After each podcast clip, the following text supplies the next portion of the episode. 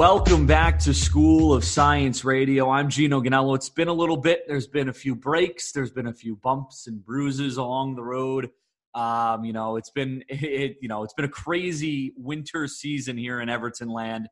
Um, but we're here to catch you up on all of it, get you all caught up as the international break is coming to a close here uh, this coming weekend. But first, I introduce uh, my co-host today, uh, Calvin. Calvin, how are you doing today? Hey Gino, yeah, good to be back. It's it's been a while. I feel since we've had an uh, an episode, but yeah, so much has happened in that time. So yeah, lots to talk about. Yeah, there is so much to talk about. There's been, uh, you know, again, there's so so many things have happened since the last time we talked. Um, but we will get into all of it. Uh, we will get into the transfers. We actually have um, a conversation with Jas Bow from the Everton Stakeholders Steering Group uh, that goes into detail about uh, some things that I think you, as the fans, would be interested to hear about. And uh, of course, we will preview Brentford and Newcastle.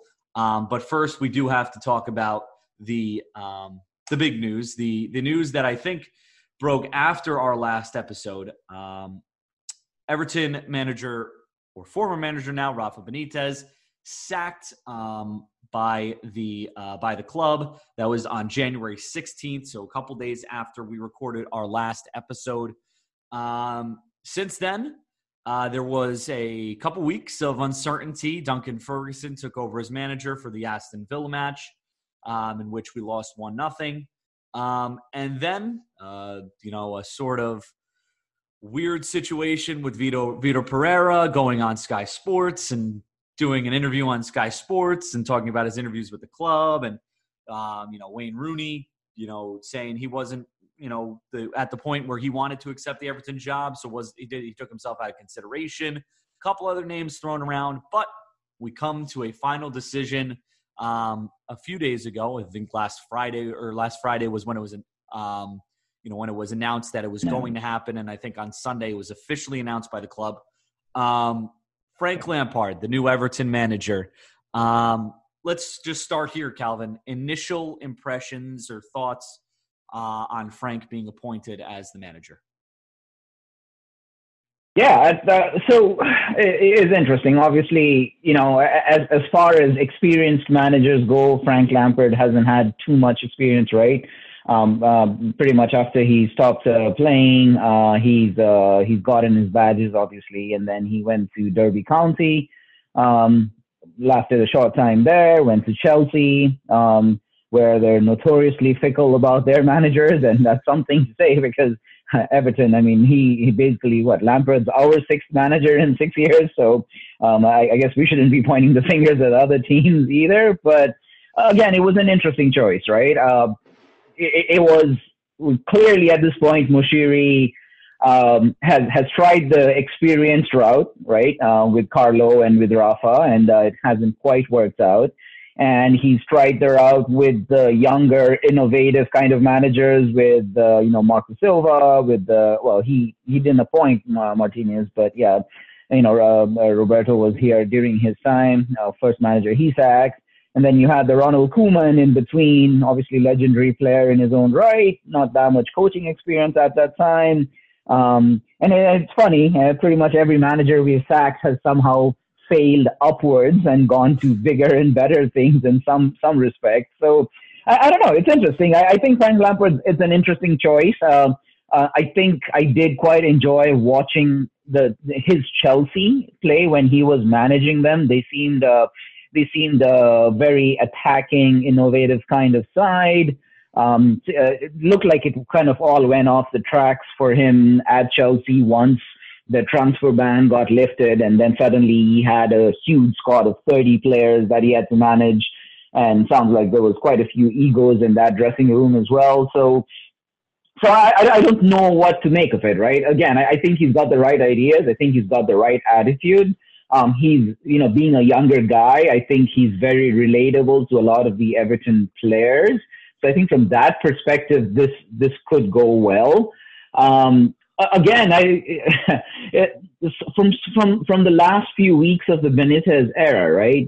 Between the folks, uh, you know, we invite to speak on RBM and uh, some of our, our analysis we have done on games, right? It feels like it wasn't that difficult to change things around. And what eventually got Rafa fired was his stubbornness and you know refusal to change things even when the writing was on the wall. And so I, I think if, if Lampard's learned anything, it, it's got to be you got to continue to be flexible. You got to continue to change things when they look like they're not working. So I think as long as he does that, um, you know, I think the first priority get us out of this relegation scrap um, that shouldn't be that difficult. I really do think we've got enough quality in the side even before the transfer window, at least deadline day, um, to to to to not be where we are on the table.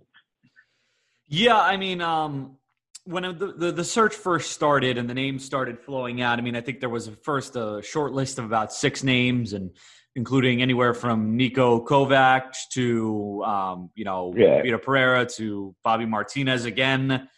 Um, and yeah. you know, Lampard and Rooney were on that list as well. And for me, those were two names that I, I, I really liked off the top, just because both of them have worked with the youth and have, have worked with younger players, um, which I think is right. important because again, we've talked so much about how some of the younger players in recent years haven't really gotten an opportunity to play um, and an opportunity to yeah. show themselves.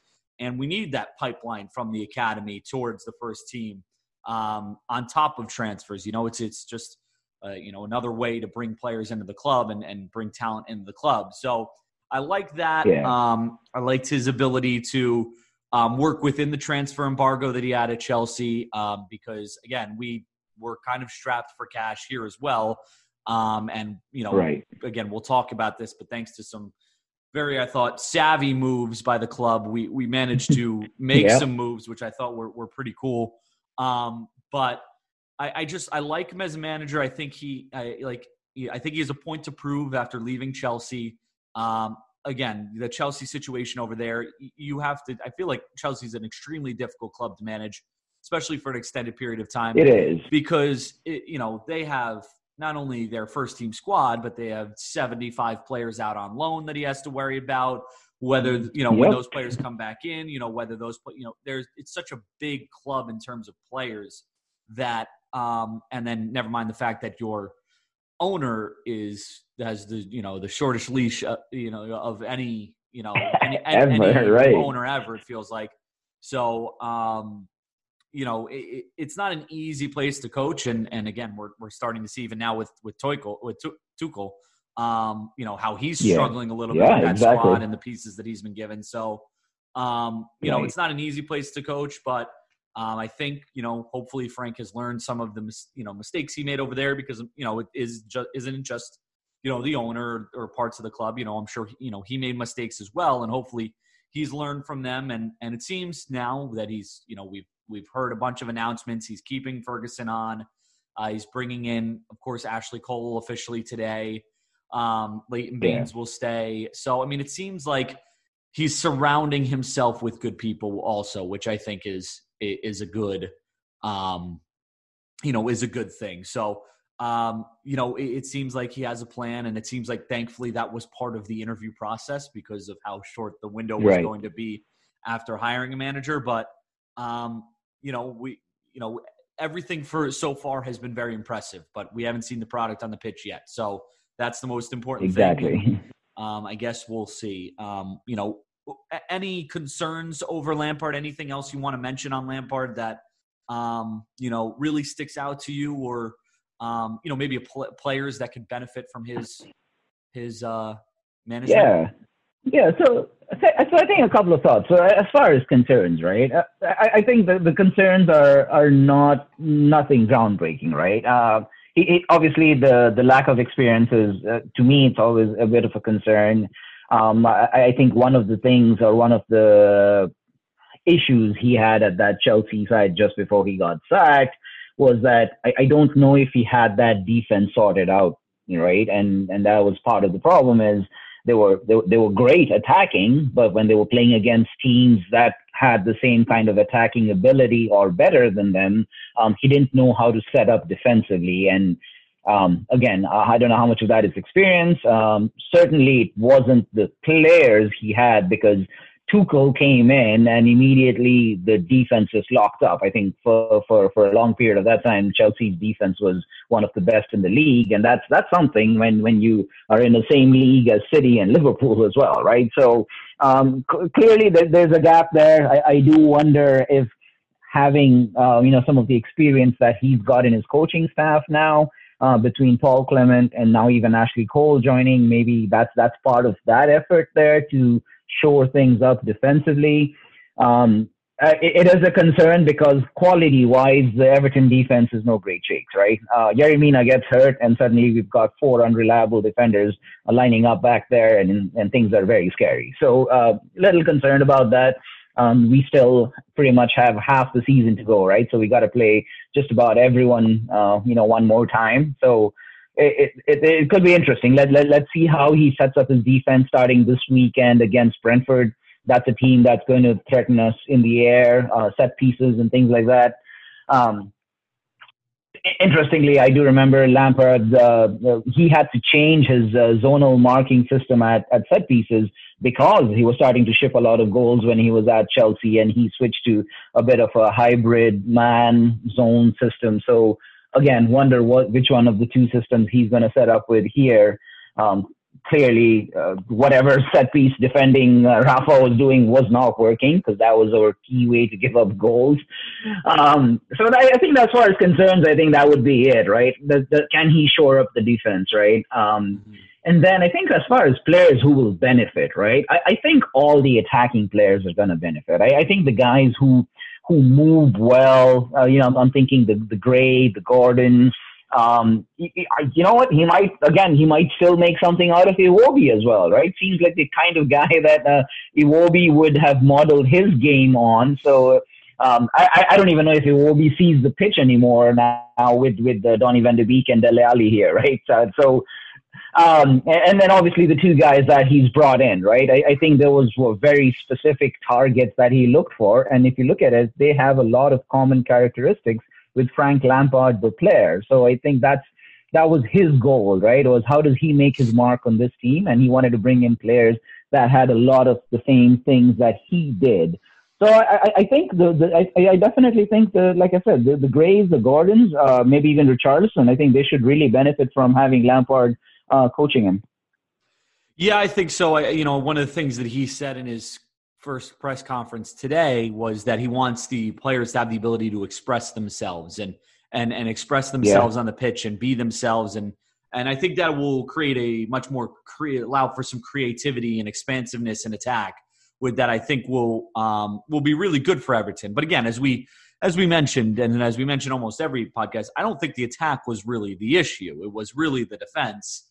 Um, no. Getting goals was something that you know we were still pretty decent under er, uh, decent at under Rafa Benitez. It was right. giving up the goals. So for me, you know, if we keep a clean sheet in the first half, I mean that's already an improvement considering we can't figure out how to not give up a goal uh, in the first half. So, um, but it is there are things to work you know work out there, but you know the addition of Ashley Cole is going to certainly help with you know, having Leighton Baines and Ashley Cole helping Mykolenko and Patterson on the outsides, Coleman helping Patterson on the right side there, you know, those are those are some pretty good people to learn from. So um, there's not many right. better than them. So um, that'll definitely help. Um, but I, you know, I think, um, you know, I think there's still things that need to be done with the club. But I think that, uh, you know, we'll, we'll, you know, I think the defense might take a step up. I, I you know, I think they could benefit maybe from yeah. some new voices and whatnot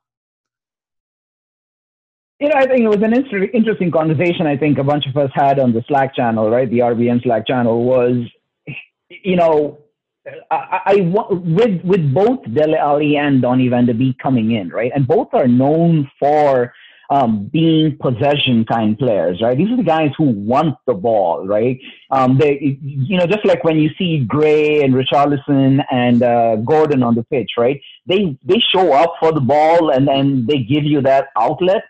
And, and so I think the, I think the thinking here might be we obviously have horrendous possession numbers until this point in the season. I think we're third worst in the league as far as possession goes.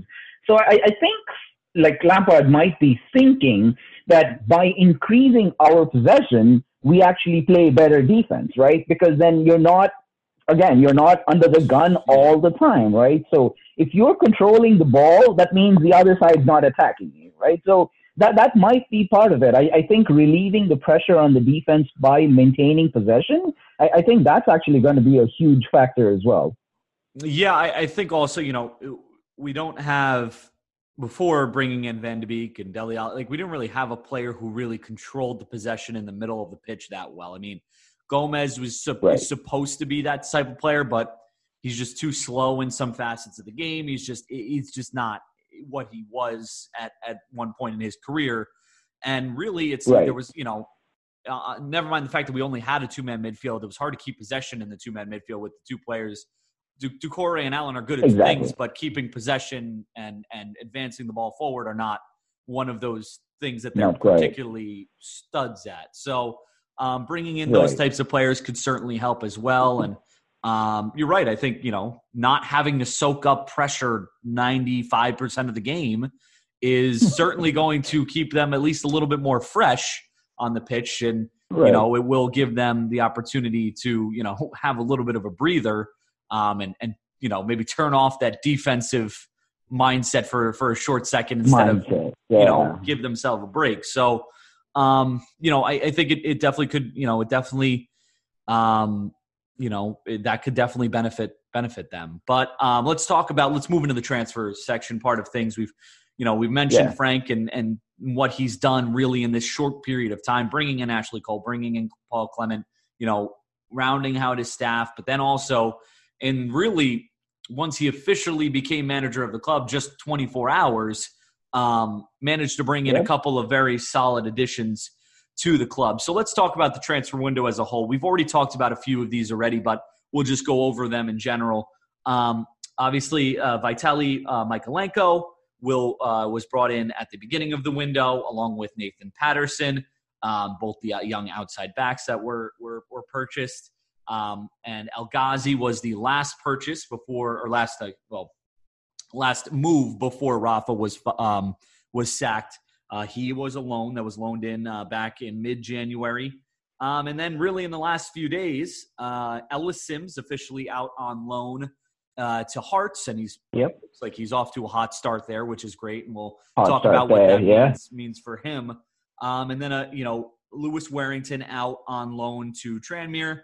Um, and then the three ins on transfer deadline day. Billy Crellin, uh, he was permanently transferred in. Uh, I believe a U21 goalkeeper is what, or U20 uh, English goalkeeper is what we were saying in the chat. Um, and then Donny yeah. Van de Beek and Dele Alli, of course, the two big ones. Van de Beek on loan, but Dele Alli, as I mentioned, one of those savvy moves that the club were able to man- manage, um, where a free transfer what is it 10 million after 20 appearances 20 million 20 after million. 80 or 40 million 30 million after 80 appearances or something like that um so yeah. i mean and and just for reference we only have 18 games left and Dele Alli is cup tied for the entirety of all the competitions that we are remaining in which is i think just the fa cup at this point right um so he can't play any more than 18 games so we just got Dele Alli yep. permanently for free um, this season, and then the financial calendar, as we confirmed as well, ends when the season ends yeah. in June, or the, the season calendar ends in June. So that money won't be processed until you know later on. Next and again, season, as yeah. we as we said, listen, if he's playing well enough that we have to pay 40 million euros for him at the end, that's fine. That means he's playing really well and Everton. Exactly. So, um, just some yeah. really good business by the club throughout this window. I mean, obviously the Luca Luca Digne situation is not what you would have liked. Selling Digne three days before they ended up sacking Rafa It was, you know, yeah. that one obviously hurts a little bit because you would think that when Frank came in, he wouldn't have sold him. But um, it does bring in probably it probably generates the money to bring in the two younger left and right backs that we brought in. Um, and then yeah. you know basically didn't spend a penny other than that on any of the other transfers we brought in, um, which was was um, very impressive by the club. But let's we've talked about the the right back and we talked about Patterson, we talked about Mykolenko, we talked about the Digne situation, we've talked about El Ghazi. Let's talk about the situations that have just been presented to us in the past you know week or so. Um, let's talk about Ellis Sims first and, and him going out, and then we'll move into the. Sure. What does this mean for Sims to be able to go out there and, and get a loan and, and prove himself again at, at a you know another level? Yeah. So obviously coming back from injury, right? There was always some concerns of, you know, is, is he going to come back the same player or not, right? I think that that's a concern for any sport, for any sportsman, sportswoman, right? Um, and, and, I think the early signs that we saw from Sims was that, yeah, the, in, the long-term injury did not seem to have affected his game. Um, I, I, think he still has like bucket loads of potential. Um, I, I, think he's uh, he's growing, he's learning. Um, I, I think from a competition level, I, I, I, would have really liked to have seen him go to a championship level side. I think that's just like one tier below the Premier League. Um, I, I fear if you go to Scotland and you're not at Celtic or Rangers, then you're probably not not that championship level. You're probably another level below that. Um, so I think from that side, that that perspective, I, I think this is probably not ideal, but it's half a season. Um, I, I think where it's going to really pay off is if he can go to. I mean, he's gone to Hearts already, right? But if he if he can actually dominate, right? When if, if he can play at a dominant level and, and get a bucket load of goals, right? And just build that confidence, then then then he kind of skips that whole championship level and now he's contending to be a, a, a not a starter, but at least a, a core squad player in the Everton team next season, right? So I think from a confidence perspective, I think this should go well, right? Um, he's already bagged the goal. Uh, I, I, think he was one of the better players uh, in the in the Dundee uh, derby this weekend. Uh, so I, I, think it's looking really good for him. Um, I, I, think he only he only gets better from here. Yeah. Yeah, I think it's really good for him. Uh, he, you know, if he wasn't going to get played, he needed to go out on loan. Like he cannot be sitting on the Everton bench right. every week and not getting any minutes and playing for the U23s. That's doing nothing for him. So if he wasn't right. going to get that, he's got to go somewhere. So yes, I mean, was it the best tra- best move for him? Probably not. A championship move probably would have been mm. better for him, but it does get him playing time. He seems to be off to a hot start, so I think it's really good for him and another good thing for his confidence. Um, and you know, again, it gives the new manager.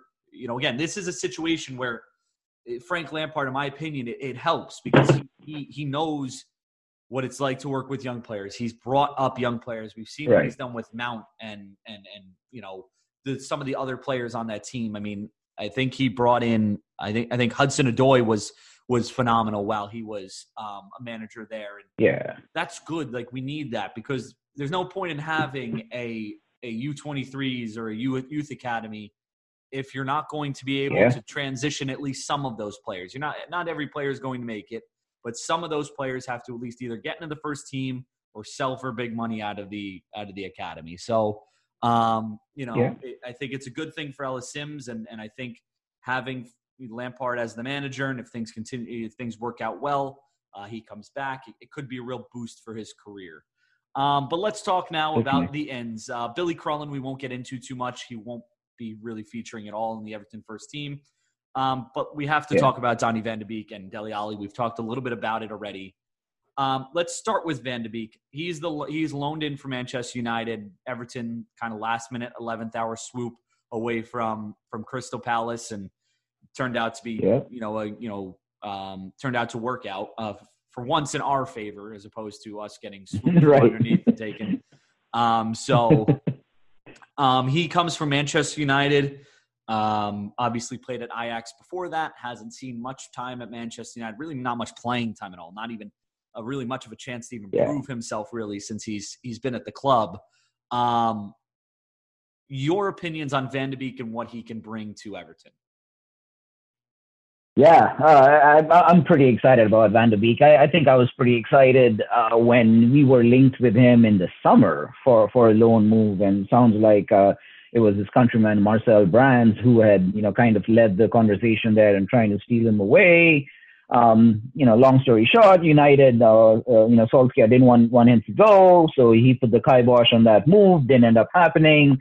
Um, but United now, you know, trying to clean their own uh, house there, and they let him leave on loan, which is, unfortunate, unfor- because especially with the with no loan to buy clause, because yeah. um, you know, the Donny van de Beek that kind of hit the peak is ironically the same time when I think Dele Alli was at the best of his powers as well, right? When the two teams played in the. Champions League semifinal and they actually went up against each other. And I would say there were two of the best players on the pitch at, you know, for, for both games there.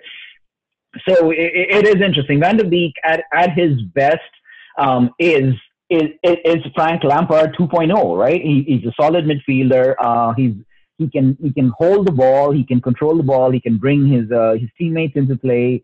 Um, he can find that pass, uh, you know, in, in, in the in the spaces above. And you know, I think his most uh, endearing quality there is he loves the late arrival in the box. Um, and you know, for, for a team like Everton that depends on crossing from the wings as much as we do, um, having that extra body in the box there is going to be critical, right? It's not just critical; it's going to be game changing, right? Because how often do we see a cross comes into the box and uh, either Calvert Lewin wins the header and you know he tries to lay it off for Richarlison, who's got three people around him, and if for any reason Doucouré was not the man leading that break, then he hasn't made it into the box, and it's you know the danger is, is, is easily cleared. Um, so having that Van de Beek type character who makes that late run into the box, I, I, again, I, I, think it's going to be a game changer for us um, if he can replicate that form from a couple of years ago.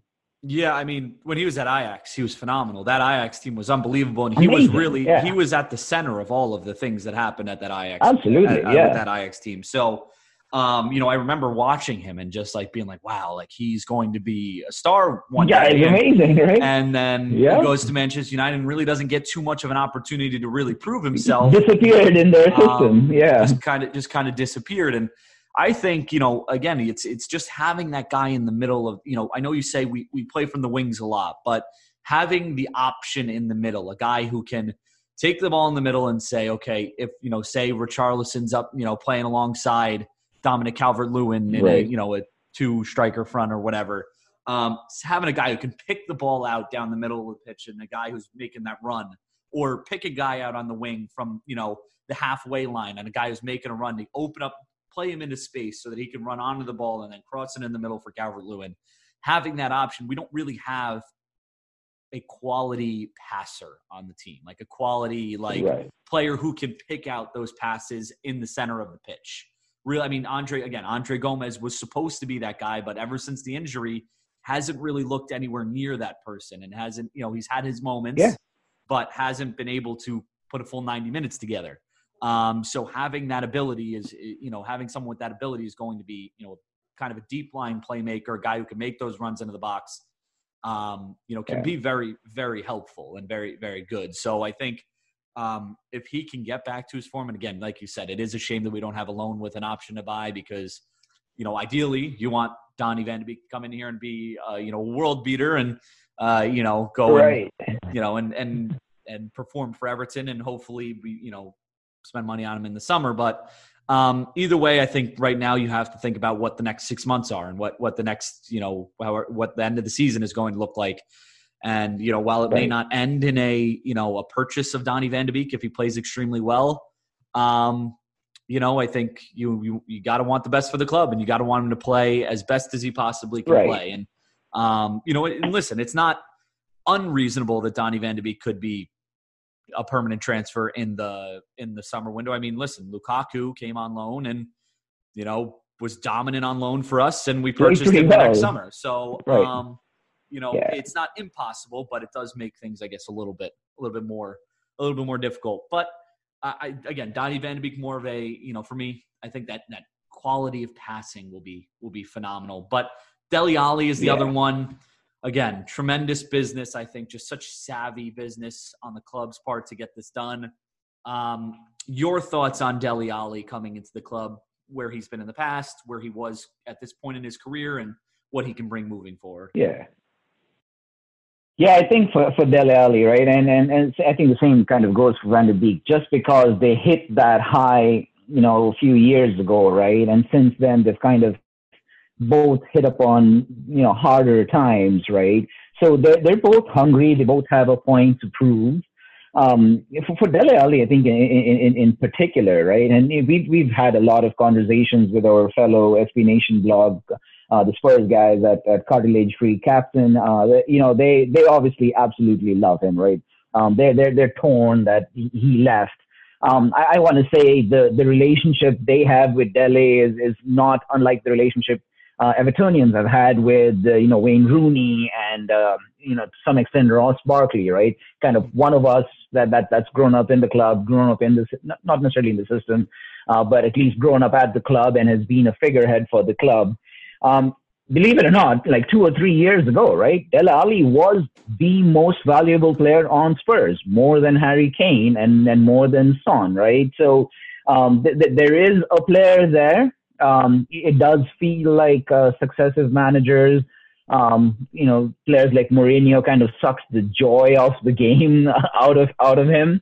Um, but I, I, think the the words I keep coming back to is uh, you know Dustin, who leads the blog at uh, Cartilage Free. I think he described Dele Alli as I think he used two terms. He called him he called him the maverick and the wild card, right? And I and I think that's exactly who Dele Alli is, right? He's he's the guy who can create something out of nothing, right? So, and, and Everton are sorely lacking in that, right? We don't have that creative spark, right? We're a very functional point A to point B team. And even with Van de Beek, right, he is only as effective as the players around him. Um, to some extent, that might be the same for Dele Alli as well, right? Um, you can create all you like, but if no one's making those runs, then what are you going to do? You can't take on an entire defense on your own, right? Um, so there, I think that he, he might, I think he will actually raise the level of the players around him, but he can also make magic happen, right? He's got a great shot. He can shoot from outside the box. Um, I don't think you can say too many players at Everton can shoot outside from outside the box, apart from maybe Demarai Gray, right? So, oh, uh, Townsend. I mean, I can't can't miss Townsend there, obviously. Uh, but yeah, I think Dele Alli. I think he's gonna be that guy. Same thing, right? He he makes a lot of those late runs into the box. Um, I, I think he's a pretty effective finisher. Um, so yeah, it, it, it's interesting. He's a very similar player to Donny Van de Beek. Uh, and and I and I think uh, Frank Lampard's going to have an interesting um, sort of headache on his hands when Doucouré comes back, right? Because now you've got Allan, Doucouré, Van de Beek, and Dele Alli. You have four players for what might be three positions when we play a 4-3-3, right? So how he uses them could be very interesting as well. So I'm I'm curious. I, I really think Dele Alli has all the he has all the tools to succeed. Um, and all the early conversations in his interview sounds like he's got the hunger as well. And then, so when you have the, the skills, the abilities, the hunger, and you're put in a position to succeed, like Frank Lampard said, he's trying to create an environment where he brings the best out of everyone. I, this has got to go well. I, I feel.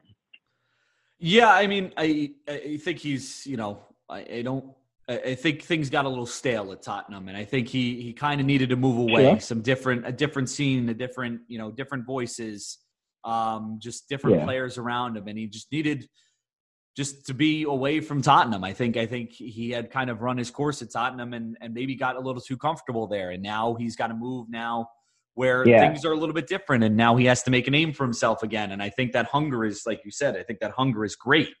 Um, but um, yeah, I mean, I think he can bring some quality to the pitch. And and you know, if you do play, you know, again, we talk about Donny Van de Beek. If you do play Dele Alli in sort of a 10 role right behind or right off of Dominic Calvert Lewin. He can make those runs too. And Dominic Calvert Lewin attracts right. defenders and he makes runs in behind. So I think they can work really well together. I think Dele still has a lot left in the tank. I think we I think we can still get the best out of him. And I think he he wants to succeed. Um, and I think he he realizes maybe that he needed to move away from Tottenham.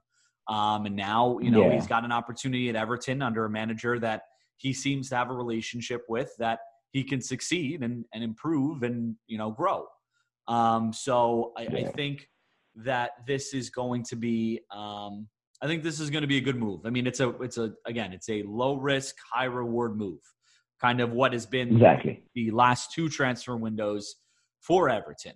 Um, which listen, I mean, there's a lot of things obviously that have been said about the board and about uh, Rafa Benitez and whatever, but and with this financial situation that we've had over the last two windows, to be able to get in the quality of player yeah. that we've gotten in over the last two windows and been able to get in the youth that we've yeah. in over the last two windows, these are the type of transfers that we need to be making and taking advantage of. I mean, listen, there was really like there was there's no risk really in in almost all of these transfers. I mean, listen, if Patterson and Mykolenko don't work out, it's not like we spent 50 million pounds on any of them. You know, it, you know if, right. if they didn't work out, they don't work out. You know, if if Dele Alli doesn't work out, we didn't pay any money for him. If Donny Van de Beek doesn't work out, he goes yeah. back to Manchester United. El Ghazi doesn't work out, he goes back to, um, you know, he goes back Villa, to Aston. Villa, and if he does, we only pay 10 million, you know, pounds for him. So these are all very good moves by the club, very savvy moves, moves that you know you you don't need to make a big splash in the transfer window money wise to make good moves for the club and i think yeah. that the last two transfer windows have been that um, the question i want to bring up to you is and, and the question that was brought up in the group chat is um, in the slack group is you know Dele Alli and and and Donny Van de Beek both play that central midfielder role and both are kind of attacking. How do both of them fit into the team at the same time? Do you see that happening? What's you know, will this yeah. work? Yeah, I, I, I, I think it can work, right? I, I, I think at some point um, we're either going to go to a four-three-three or a four-two-three-one and and in both those situations right you have mm-hmm. it's not ideal because you know in both both of those formations you're going to have Allan as your deep lying midfielder um, sort of defensive midfielder which is not great but you know uh, you can understand why everyone got so excited when there was a rumor that Gana Gueye was going to come back in this January transfer window that would be incredible right uh, yeah. uh, but either way, right? We still need a central defensive midfielder. Um, Allan is, I think, effective enough in a in a, in a stop gap situation. Um, in fact, I think having Van de Beek in that midfield with Allan, I think it'll help because a lot of times Allan was forced to take the ball and go upfield because he didn't have an outlet, right? Mm-hmm. So with Van de Beek providing that outlet for him, the the Allan doesn't have to take that initiative, right? And so if Allan doesn't have to go too far past the center circle, then he doesn't have all that ground to cover to come back again. So I, I, again, I, I, think just by possessing the ball more and in a better manner, and, and having more creative outlets on the team, I, think overall Allan and the defense also gets better. Um, so I, I, yeah, absolutely. I think they both they both belong on the pitch. I think they both make the pitch, especially while Doucouré is out. I think it's a no brainer. Yeah. Um, if we switch to a four-two-three-one system, um, it, it, gets a little interesting because uh, I think Gray has to start, and I think Ritchie has to start out wide. Um, and then so then you know is Gordon only like a 60th minute substitute? You know, comes on and fresh legs. You know, tired defenses, fresh legs uh, that situation. Um, if Dom is out injured, um, which he is, it appears now, but doesn't seem to be anything major. In that case, then Richarlison goes up top, and Gordon and Gray start out wide. And uh, so I, I, think I think we're covered on the short term, you know, even with some of the injuries we've got. But yeah, we got to get both of them on the pitch and playing as soon as possible. Not going to happen this weekend, unfortunately. They're both cup tied, but um, yep, uh, starting was it Tuesday against Newcastle? I'd say yep, they they both got to go straight in the lineup. Yeah, again, you know, being cup tied, we will not see them this weekend against Brentford, but uh, their first match would be against Newcastle um, if they you know um, were ready to go and, and and Lampard felt they were ready to go right in. Um, you know, just looking at the squad, I mean, we we talk a lot about these you know these different situations, right? And okay, we have Donny Van de Beek and Dele Alli. You know, we have Richie, we have Demarai Gray, we have Anthony Gordon, we have Andros Townsend, and all these players that all need to fit in. And Abdoulaye Doucouré when he gets back healthy. It's not the worst thing to have. It's not the worst thing to have. I mean, this is really, I mean, we have depth at the center midfield position. I mean, right now we have four center midfielders who are unavailable to us and or hurt. That it does include Gylfi Sigurdsson on who's on the club website. Um, but other than him, you have Fabian Delph, Tom Davies, Abdoulaye Doucouré, who are out all for a significant amount of time. Um, but still, you can have Allan, you can have Andre Gomes, you have JPG, you have Donny Van de Beek, and you have Dele Alli. So it does yeah. give you some depth yeah. there still. Um, you know, the forwards role having Richie, Demarai Gray, Andros Townsend, Anthony Gordon, um, Iwobi, El Ghazi, uh, out, uh, players who can play out wide. That's not the worst thing in the world. Like that's a good thing to have. No. Um, right. Rotation and yep. competition for positions is, is great. And, you know, in defense, we are a little lighter in that aspect. You know, obviously the left back situation is is a little bit difficult right now, but um, you know, it, there's there's depth forming at the club and competition for spots, which is great. Um, in terms of that center midfield, I mean, I don't see why. You know, I I feel like if Allan, you just told Allan to sit back and play that central defensive midfielder role and just kind of sweep back and forth, cover sideline to sideline. I feel like he's the type of player who could do that with you know the cover behind if he has if the cover behind him is is solid enough. I, I, think he's a player who can do that. Obviously, you're you're able to do that as well if you play three men in the midfield as opposed to two, you know, and leaving right. all by himself to cover the center of the pitch. So um, again, we don't know what what Frank will play, um, but I think that honestly, in my opinion, based on what we have, I, I would feel like a four-two-three-one suits our quality the best. Yes, it may sit Gordon yeah. on the bench for till the 60th minute some games, um, and, or may sit Demarai Gray, Gray on the bench, or Charlotte, or you know, it, it may sit somebody on the bench that you don't want to see on the bench for, you know. But that's that's good. That's okay. You you know, having somebody. Yeah. For how long have we said we don't have anybody on the bench that can really make a difference when coming on? Well, yeah. in that situation, you got Andros Townsend and, and, and Anthony Gordon um, and El Ghazi if you start Richie and, and Gray El on the Ghazi outsides. Well. So those are three right. players who can make a difference there. You have, you know, JPG and Andre Gomes who can come on if needed to spell somebody.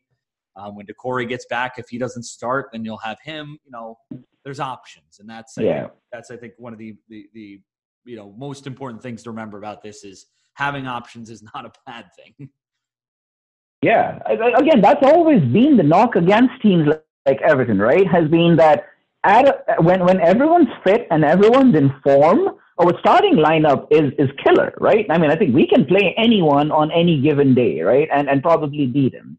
The challenge becomes when we get a couple of injuries, a couple of guys are out of form, some guys are carrying nicks, and you know they're not really at hundred percent, and all of a sudden we're just just another team, and that's kind of behind why we have fallen as far down the table as we have. So um, you know, ha- having about 15, I want to say, like Premier League quality players, that's not a bad thing at all. And, and I think one of the underrated things, I know you just touched on it as well, is when you look at the five guys we brought in, right, over the January window, the oldest of them is 25. Yeah. That's that that's something, right? That that is exactly an issue we've been struggling with at this club for a long time, right? And and again, Allan and Doucouré, they were never long term fixes, right? They, you know, Carlo brought them in to stabilize the squad. And again, had he still been around for longer, we probably would have gone out and gotten younger midfielders um, to start spelling those two guys, right? But they're they're on the wrong side of 25, 26, which at this point is, is, is given knowledge that that is when players are at their yeah. absolute performance peak, right? Yeah. So if, if the oldest player we have brought in is 25, I, that's not a bad thing at all. I, I think we're we're reducing the average age of the squad. We're improving the quality and depth of the squad. So uh, again, whoever's running this, the, the show behind the scenes, I don't know. It seems like it's a hodgepodge of a bunch of people, but it looks good. I think these are two strong windows we've had so far, and I, I think another couple of windows of this nature, and now we're a younger squad that has a lot more quality, and, and again, we can start getting back to what we have wanted all along: is you know contending for Europe. Yeah, and and and just. Um El Ghazi is 26. Not that it makes the point any different, but okay. still 26 years old yeah, at, at yeah. that point is, you know, it's still, you're still in a, a, but it's still, if our oldest player is 26 years old that we brought in, again, that's a good thing to have for the club, like you mentioned. Um, it's just, uh, you know, it, it's, we need to have more of that youth and more of that, um, you know, more of that type of, of talent in our, in our club. So, um, yeah, you know, I think we've spent a lot of time on the loan, on the transfers and and and all that. So, you know, let's take a quick break here. We are going to bring on, um, as I mentioned, Jazz Bal. Calvin had a conversation with him earlier this week um, uh, about he, again. He is the uh, chairman of the Everton stakeholders steering group. I believe uh, you said Alvin or Calvin. That's correct. Yeah. Yeah, he's he's actually leading the Everton Fans Forum, but yeah, he's also leading the the whole ESSG, and and, and this was the initiative that um, the Fans Forum and, uh, and a bunch of other fan groups uh, took, mm. which was actually in response to this whole Super League breakout that happened with the six clubs, uh, you know, what was it, a few months ago now. And, and basically what they wanted to do was they wanted to talk to the club's leadership about the future of football, right? And, and the future of football at Everton.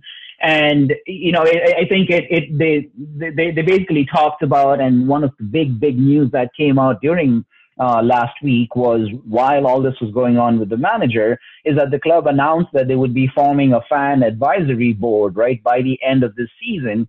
And uh, so, you know, Jazz came on and, you know, talked to us a little bit about what that means. Uh, so um, definitely um, this is, a, a great conversation. Um, it, it's, you know, as a fan, you're gonna you're gonna have to ask whether you're a you know a match going fan or you're an Everton fan thousands of miles away. What does this mean to you? And uh, Jazz was uh, was very good to to tell us a little more about it. Yeah, absolutely. A great conversation. So we're to get right to that right now, and then um, we'll come back with that right after this break.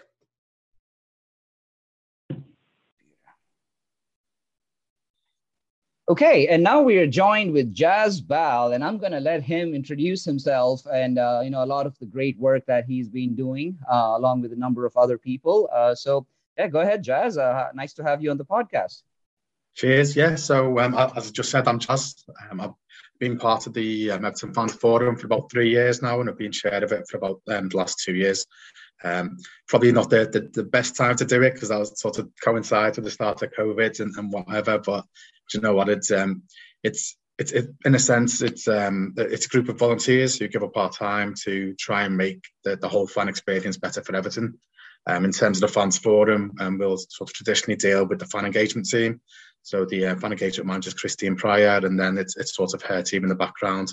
Um, however, every now and again, um, there's a requirement to sort of escalate issues. And when we have our monthly meetings, we there's generally head of ticketing there, head of communications. Um, so depending on what the agenda is for the meeting, um, they'll stick a head of department on who, who is part of the Everton leadership team as well. Um, Very good. once every year or so, then um, there's the, um, it's, it's traditionally Denise will, will attend one of our meetings, so we, we, we do get the voice right to the top. Um, and, and I suppose in my guise as the um, as chair of the fans forum is, is, is where this process has got to, which we're, we're probably going to chat about a little today. Yeah, yeah, yeah. And so, in fact, now that you've mentioned that, right? So, yeah, let, tell us a little bit. Of, I mean, we had the big news last week, right? That we're going to have the fan advisory board um, formed by the end of the season, right? So, yeah, tell us a little bit about the announcement you made and what the club had to say about it. Yeah, so um, just to, to, to, give you a, a, very potted history on, on, on, how we got to this stage. Um, so, on the back of um, six um, English teams uh, threatening to break away and, and, form part of this European Super League, yeah. Um, there's obviously massive um, fan outcry across the whole the whole of them, sort of across the well, across the world, really, really for fans, yeah. two Premier League teams. Um, so um, this basically acted as the catalyst for the, the government-sponsored fan-led review of football, um, and, and um, in, in, effect that is what kickstarted this process now. So um, um, the, the, the CEO for Everton, emailed the whole fan base asking for anybody who had any sort of strong feelings, whether that was to do with the European Super League, whether that was to do with the future of football or, or anything Everton related, to get in touch with myself um, and, and, and sort of that, that kick-started the process. So that happened. Um, a couple of weeks later, um, that was followed up by another email from myself um, via the club to, to get sort of the same distribution. Um, and then we also carried out a, um, a, series of workshops. So we did these with um, sort of Everton organisations mm-hmm. or groups that had an well that obviously had an affiliation to Everton. So we had um, EDSA, the Disabled Sports Association, we had yeah. the Heritage Society, we had the Supporters Club Committee, um, who in effect are the, the domestic voice for a. Supporters mm-hmm. Club. Um, we then had sort of three different um, international um, representation groups as well. So we had one for North America, we had one for Asia Pacific, we had one for Europe. Um, we also touched base with um, a um, all the associate members of the Football Sports Association. Yeah. Um, so yeah, so in, in, effect, like the, the Nets was cast. There's one more as well. Um, obviously, yeah, the fans forum. Yeah, got to forget my own organisation. So um, so so we, we carried out these sort of nine um, nine workshops. Um, and and that in conjunction with um, all the, the sort of the email responses we got um, provided us with a lot of detail um, and we used this detail sort of twofold one um, to brief back to Denise in terms of um, the, the, the, future of football what, what the current fan sentiment was yeah. and then we also used that to submit to the um, to the official fan led review on behalf of Evertonians yeah Nice. Um, so, so, so at that meeting when we presented it to Denise, um, she she then challenged um, myself in my guise as chair of the fans forum to to go away and to, to to come back with a proposal for how effective fan representation at board level could look. So um, that that was obviously bigger than the forum. Um, the, the the aim back in the day was to to turn this round relatively short order. So. Uh, three, two, three months potentially. So in order to, to meet those timelines, um, I, I, basically just turned around and said, look, it's, it's bigger than the forum. I'm going to engage with these groups who I've already got the contacts with so that we can try and turn something around. Um, now, obviously, nothing goes according to plan. so yeah. this, this um, three months dragged on a little longer. Um, and in the end, we, we got to the stage where just before Christmas, we then um, proposed or proposed, presented our recommendations to Everton. Um, and there's two clear recommendations. One was for fan directors um, at board um, at the board, mm-hmm. who have equal voting rights, and then also for the creation and recognition of a fan advisory board. Yeah. That, that would also um, provide another avenue for fans to, to speak direct to, to the Everton um, Football Club board. Now, we, we turned around and said that for both of these, we want them to be in place for the start of next season. Nice. Yeah. Um, so then we we um, we, we a little bit to and fro, and then we, we ended up meeting with the club again, and sort of joint decision was well, not joint decision the, the, the way ahead was that the club will commit to um, fund um, attending board meetings. However, the process for that um, is, isn't for discussion at the moment, if you like. However, the club are prepared to um, to, to, to, see how this fan advisory board works and to also challenge us now to come up with um, formal terms of reference for this board. And they also challenged us to advance it to the end of this season. Okay. Um, once that is in place, then it would be for the fan advisory board then to have the discussions with the club about how this seat of board meetings takes place, what flavour it is, um, and then the sort of makeup of that. So, so in effect, that, that's where we've got to now. Um, the ESSG um, was the Everton Stakeholder Steering Group, um, which was this sort of coalition of nine um, organisations, and yeah. we're, we're, at the stage now where we're fleshing out the detail of the terms of reference, and we're just about to sort of launch next month with a with sort of wider consultation so that all fans can have an opportunity to input to that as well. Yeah. Just, just a question around you know the, the nine groups right that that are yeah. forming the, the the, the supporters uh, I guess the ESSG as such right? Yeah. so I think obviously so speaking from my own perspective right um, as an Evertonian who lives abroad uh, a lot of my main interaction with the club and the supporters is online right? And it also happens through my local supporters group right? Like so i'm, I'm part of the boston evertonians so a lot of what what i know or what's coming to me comes through that or through the, the social media channels obviously um, but as you were soliciting responses were you able to connect with the the match going fans because it seems like they they I, I don't know if there's a disconnect here, right? Because it seems like the, the fans who go to the game, right, are the ones who are saying that they had not heard about a supporters group or they're not part of the fans forum. And is there a gap there? Just some thoughts on that. So, so it, it's in in my mind. Look, I'll, I'll, totally take all the criticisms on board. That we, as I explained a minute ago, we were trying to get this through in pretty quick time. So that's right. the reason why we didn't do massive um, public open consultation. But what, what I will say is that Denise emailed every Evertonian who's registered with the club. She did, yeah. Um, who, who, who had ticked the box to say, please send me emails. I then followed that up two weeks later. So, so in, a, in effect, every every fan, regardless whether the match going on or not, yeah, got, no, got an invite. Right. So, yeah. if, if, they wanted to take the time to email back, their, their feedback would have been um, taken in as well. Okay. Um, the, the when we originally presented back to Everton, that shaped the future of football survey that they released. Yep. And that, that had 10,000 responses. So again, they emailed everybody on their on their database, and and they tell so all ten thousand fans who responded to that survey has also had input.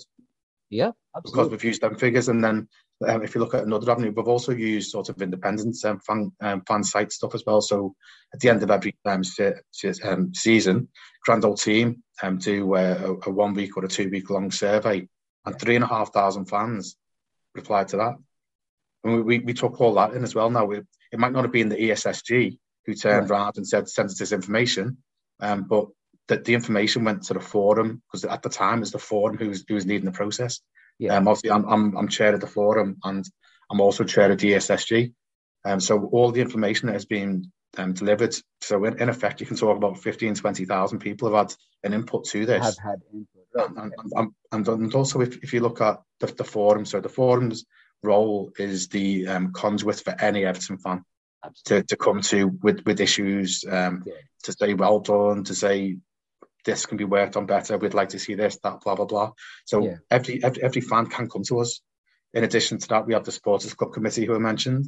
Um, right. So they're, they're the voice for all the domestic supporters clubs. Yeah. So they if they if they raise it through a separate channel again to the forum, which they can do, they, yeah. they could go through their supporters club, which would then go to the supporters club committee, and then that'll get brought up. So I, I, I accept that because the intent was to get this through relatively quickly, quickly, yeah. it, it didn't go as wide as it could have. But that, that's when the areas we're trying to address now. No, that that's and I did not mean that in any sort of criticism as, at all, Jazz. I, I think yeah. you guys have done great work. I think just the circumstances of with with COVID going on and you know just the just the whole match going experience has been a little different. Obviously, given the time and given um, I'm just going to say normal circumstances, this could have been done a little differently, but I still think under the circumstances, I, I, I think the work that you have produced from what I've read of it is, I, I think is the best we could have done in those, in those situ- in that situation. So I, again, not meant as any criticism at all. Not at all. And, and, and it's not just my work. It's, it's obviously there's a, there's a, it's a ESSG, so there's nine sort of um, reps on that. Right. It's, it's all our work as well as every fan who's contributed. Yeah. Very good so uh, you know just that kind of goes into the next question as well right? So with everton aspiring to be a global club right? And we already have a fan base that's pretty well distributed all all over the world right? So you know just both decisions right? Having a, a, a vote bearing member on the board uh, when that happens and having the fan advisory board right?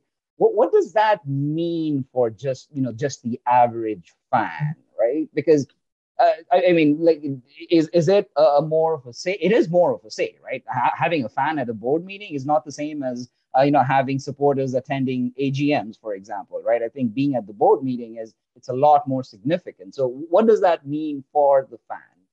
Okay, so let, us look at the first thing you mentioned, the general meeting. So, yeah. the general meeting is you could argue a one-way conversation from the club to shareholders. It's not even to sure. the, the fan base; it's only to shareholders.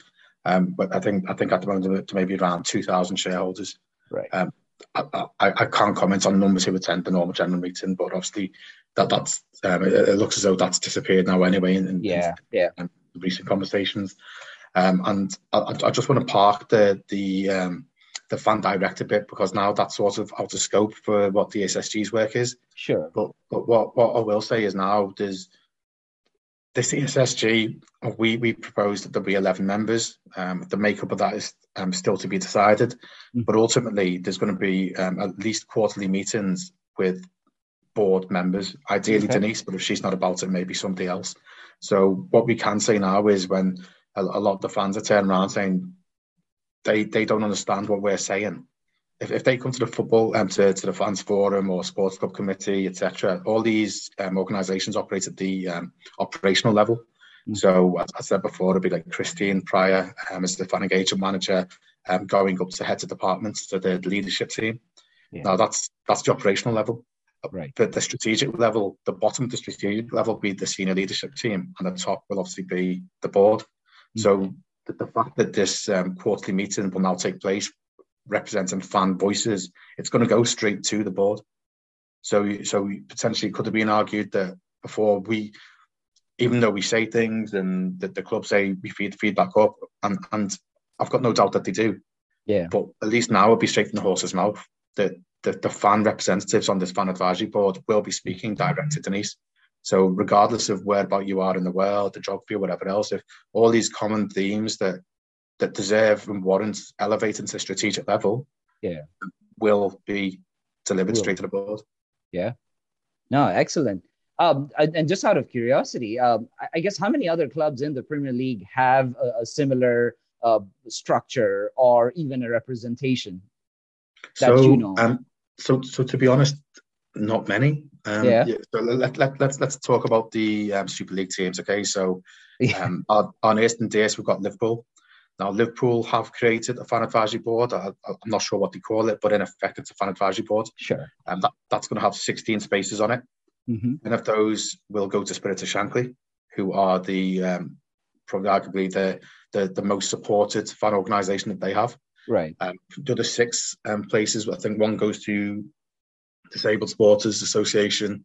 Okay. One will go to a, a sort of um, a faith um, or a sort of minority, um, ethnic minority um, representation. Okay. Um, I think there's a couple of the um, a couple of the other fan organisations, but in effect, there's 16 in total. Um, Okay. Now, Liverpool have committed that the chair of that organisation will be able to attend board meetings only if there is a fan facing fan related issue being discussed on the agenda of that meeting. Okay. So it's it's not they're not inviting it to every board meeting, but when there is a fan issue, the the, the head of this advisory board will, will attend. Right. Um, if you look at uh, Manchester United and Arsenal, now they've got a sort of similar approach. So Okay. they've got um, um, a membership which is mixed from fans as well as the club. So um, I think it's a seven-four split, so eleven in total, seven Okay. uh, fan reps for potentially club reps. Um, same for Man United, it's co-chaired from a fan as well as the club. Uh, but in effect, it's the makeup of that is, isn't entirely fans. Yeah, yeah. Um, and and, and the, the reps who are representing fans all come from fan groups. Hmm.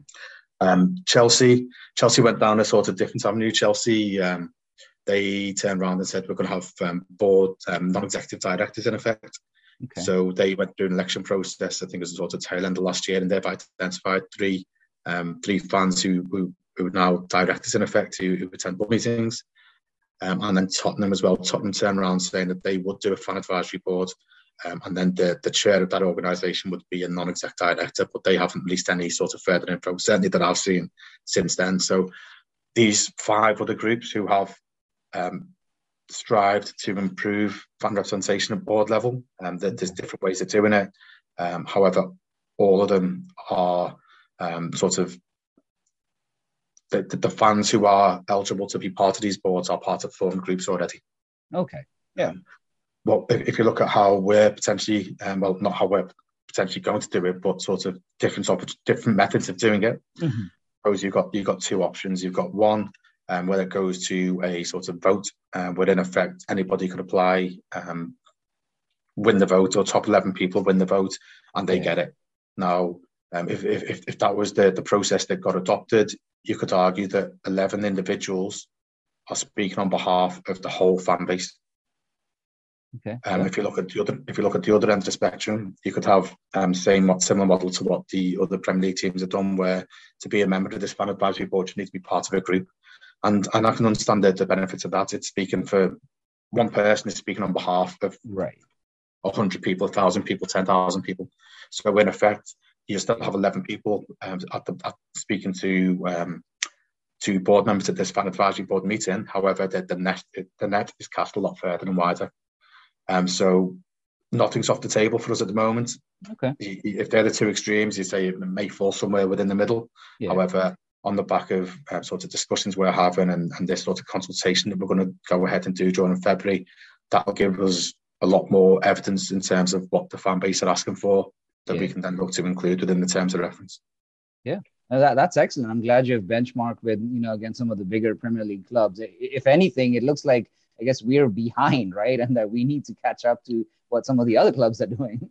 Yeah, but um, what, what I'd, I'd also say on that point is you could argue the six teams had to do something because they turn around saying we're going to leave um, without yeah. speaking to the fans. The fans turn around. The fans of those six clubs turn around and what they the heck did. are you doing? Oh, absolutely. We, right. we, don't support leaving. We, we don't want to leave.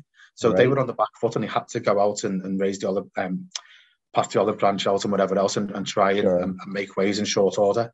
Um, if, if you look at the outcomes of the fan-led review um, that Tracey Crouch MP did on behalf of the government, yeah. the formation of a shadow board, a um, sports advisory board, whatever you want to call it, mm-hmm. um, was one of the recommendations. But realistically, it's going to take two years to get legislated. Wow. So, yeah. so the, the, the fact that Everton are receptive to it, um, are looking to, to, to get it established straight away before it's legislated, and ahead of any other team who who didn't have bridges to build. Right. I, would argue that they, they are in a good position, and, and, certainly the discussions I've been having with them that they seem receptive to it. So yeah, yeah, good, good. So uh, uh, you know, people who listen to this uh, this podcast or you know readers of our site are very familiar with the fans forum because you know we've had yeah. Tony Sampson you know come by quite often, and you know he gives us updates on what's been going on. Um, we obviously try to talk a lot about, you know, not just the footballing side of things, but overall Everton Football Club as an organization. What are we doing? Um, so, you know, again, just as a quick uh, sort of, uh, I, I, guess, uh, blurb here, like, what are some of the things that have come out of the fans forum, right? What, what are some projects that you know you would call, say, personally, you think, yeah, th- these are some of the highlights of my time at the fans forum. Oh wow, put me on the spot now. So, um, to, to, be honest, I, I think I, th- I think one of the things I'm most proud of is the fact that even during COVID, we have continued to meet monthly with the club. Now, yeah. a lot of the other, a lot of other teams' representatives haven't. Yeah, yeah. I think we, we, we missed one meeting, and that was the March 19, March yeah. 21. It's, it's, literally at the very start of COVID, um, and that, and that was literally as the, the government turned around and said, "Look, um, no more meeting, no more face to face, blah blah blah blah blah." So we, we missed one meeting, and since then we, we have sort of continued to to, to sort of operate. Yeah. Um, in terms of the, um, I don't know. Let, us look at the different groups we've got. So one of them um, is match day experience. So that mm. that encompasses atmosphere as well as catering. So um, we've championed that local suppliers be used at Goodison Park, um, and now obviously still hasn't come to effect because of COVID and the fan zone's being closed. But ultimately, the process has gone through. Um, there's, a, there's a community bakery called Home Baked, um, which is um, in the shadows of some monstrosity not far from um, not far from Goodison Park. but uh, but it's it's a community bakery and it's, it's there for the right reasons and and to be honest, the pies are pretty damn good as well. So so that, that the the process has gone through that they will now have a football um, a foothold within the uh, the fan zone. Um, if you look at um, the the offerings for fans with sort of dietary requirements, um, we, we got to the stage where sort of gluten free, vegetarian, vegan, halal, all, all these sorts of um, offerings were available um, within the concourses in the tea bar. Um, so, and that was something that hadn't been done as well. Yeah. Um, if you look at retail, um, there's been a whole manner of, of, of sort of um, areas that we've sort of managed to progress, whether that's the the range of merchandise that's available, um, whether that's um, given some pretty strong constructive criticism back to the club um, in terms of um, some of the items potentially may not may not have been of the greatest quality and you know you know what kids like they, they they'll live in their football kits so if if, yeah. if, if, after one or two washes bits are coming off then that's not great is it so no. we've been we've been working with the club um, and and um, so it's we've also had sort of direct comms with Hummel um, and Fanatics as well um, obviously not forum activity, but through the sort of North American network um, and uh, through Tony and Bridget and the likes who have been championing so hard as well. There's obviously the um, there's the bespoke merchandise that, that you guys have got over there that, that seems to have gone down extremely well. Yeah. Um, what else have we got? So um, we've got staging group. So at the moment, um, Siobhan's heading up our staging group, and now that's only recently started, uh, sort of summer last year.